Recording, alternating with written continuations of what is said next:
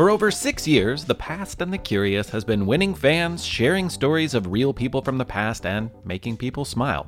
I'm Mick Sullivan, author of I See Lincoln's Underpants, which is a book about, well, famous people's underwear. You'll find all of those stories and much, much more in the 100 plus episodes of The Past and the Curious that are currently available. Find it in all the usual podcast places. The Past and the Curious with Mick Sullivan. That's me.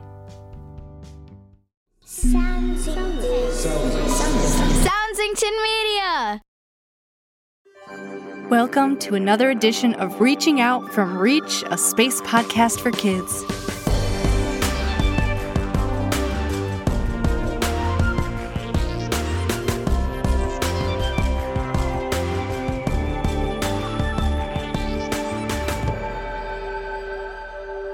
Reaching Out gives us the chance to dig a little deeper and answer real questions about space from kids in our listener community around the world.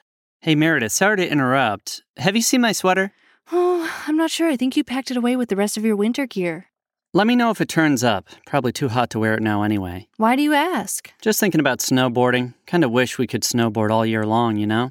But then you would miss swimming in the lake. I do like swimming in a lake as well. When it comes to different seasons on Earth, there's something for everyone. But have you ever wondered why does the weather change on such a regular basis?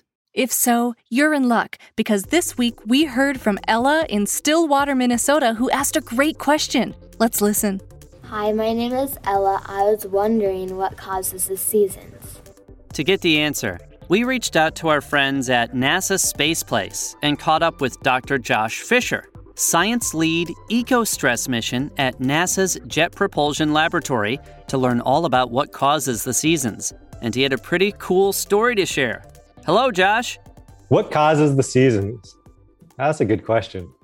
But in order to answer it, I'm going to have to give you some superpowers.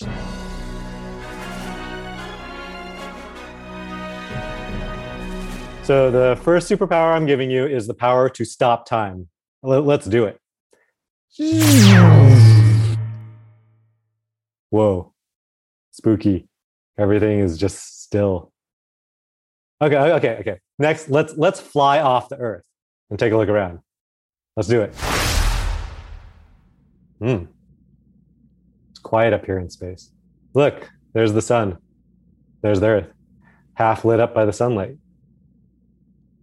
So I guess it's just going to be day all the time on the sunlit side and night all the time on the other side. Well, that's that's kind of awful. Maybe we should fix that. Let's give the Earth a bit of a spin. G- give it a bit of a nudge in the middle, kind of in line with the sun, to, to the right. All right, it's spinning. Ah, now everywhere on Earth gets some day and some night as the Earth spins in the glow of the sunlight.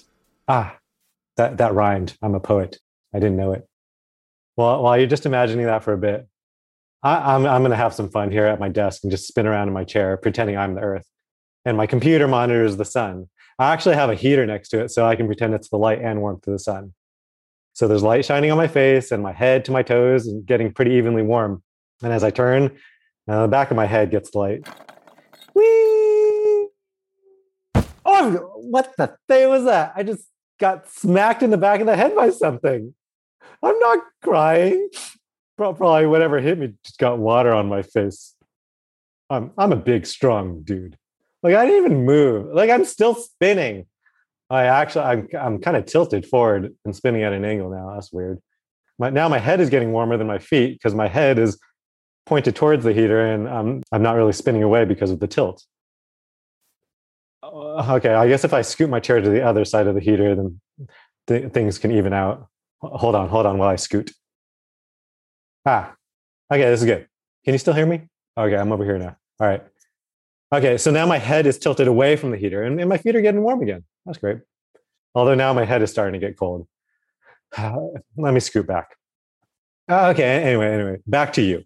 I kind of left you floating in space, checking out the Earth spinning all evenly. Like, we forgot that the Earth also orbits around the sun. So maybe give the Earth a, a little flick to get it moving. Huh. Interesting how it just doesn't fly away forever, but kind of hangs on like an invisible string around the sun. That would be the gravitational pull of the sun, which is huge, therefore has strong gravity, not allowing Earth to float away. All right, all right. So let's take a look now. Earth is spinning all evenly, everyone gets night and day, and the Earth is orbiting nicely around the sun. Although oddly, there are no seasons. Everyone's just getting the same amount of light and warmth as the Earth orbits completely around the sun, which takes about 365 days. So, how do we get the Earth to have seasons? How do we get it so like the top part of the Earth gets more sun and warmth for like half the time we're orbit, or summer, and not much sun and warmth for the other half, or winter?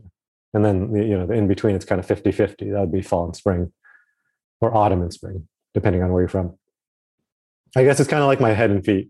We need to give the Earth a bit of a smack to tilt the spin that's pretty much what happened uh, early in the birth of Earth. It got smacked by something, like an asteroid. I don't know. Well, I mean, Earth gets hit by asteroids all the time. We don't really tilt. So it must have been something bigger, but not so big that it would have destroyed us. So uh, maybe like a small planet? We probably had like a sibling planet that no one even knew about hanging out with us and orbiting the sun too. Let's call it Theia. But then they accidentally smacked into the earth and tilted our spin a bit. Probably ended up kicking a whole bunch of rocks into space that maybe could have even formed our moon. I don't know. Maybe even had water on it that got in Earth, like my tears on my face. I mean, I mean, I mean the, the random water that ended up my face when I got smacked. Those aren't tears. No. all right, all right. So go ahead and give the Earth like a light smack, uh, just enough to tilt it a bit. Nice. All right, let's take a look. Okay, there's the Earth spinning at a slight tilt now, still orbiting the sun. And so now we can see that the top part of the Earth is getting more light and warmth. And as the Earth starts to orbit around the sun, the top part ends up pointing away from the sun, getting less light and warmth than the bottom half. You did it. You managed to get the season. I grew up a bit in Alaska near the top there.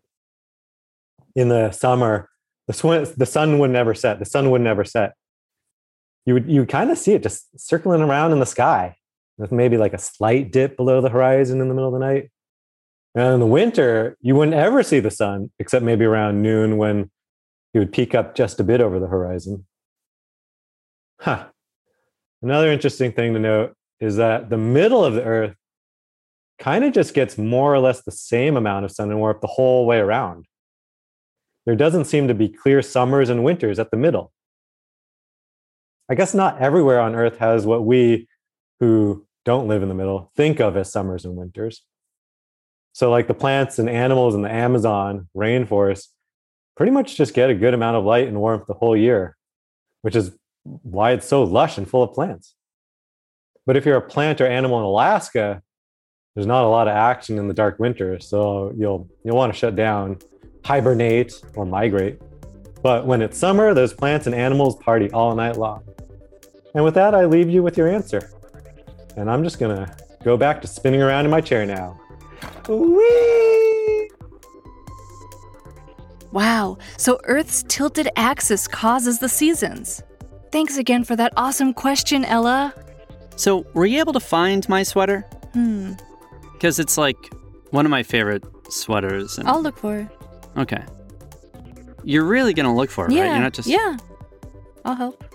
Because sometimes this happens. I, I, I love that sweater. It's got a lot of holes in it. yeah, but the holes, it's kind of like a style thing. Okay. Big thanks once again to Dr. Josh Fisher, Science Lead ECOSTRESS Mission at NASA's Jet Propulsion Laboratory, along with our friends at NASA Space Place for sharing your expertise with our listener community here on Reach. Got a question about space? We're just a phone call away. Get your parents' permission and give us a call at 312 248 3402. Then leave us a message with your first name, where you're from, and your question for a chance to be featured in an upcoming episode. We can also accept your questions via email. Just send us your first name, where you're from, and what question you'd like answered to reachthepodcast at gmail.com. That's it for this week on Reaching Out. We're your hosts, Brian Holden. And Meredith Stepien. Reach is produced by Nate DuFort and Sandy Marshall and edited by Nate DuFort.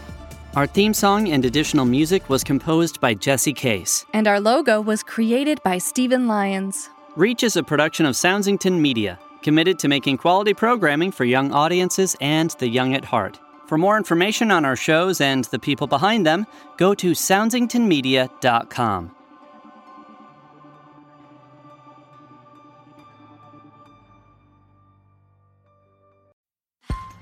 Have you ever wondered who the Mary was from Bloody Mary? If the Loch Ness Monster was real, or if Ouija boards actually worked?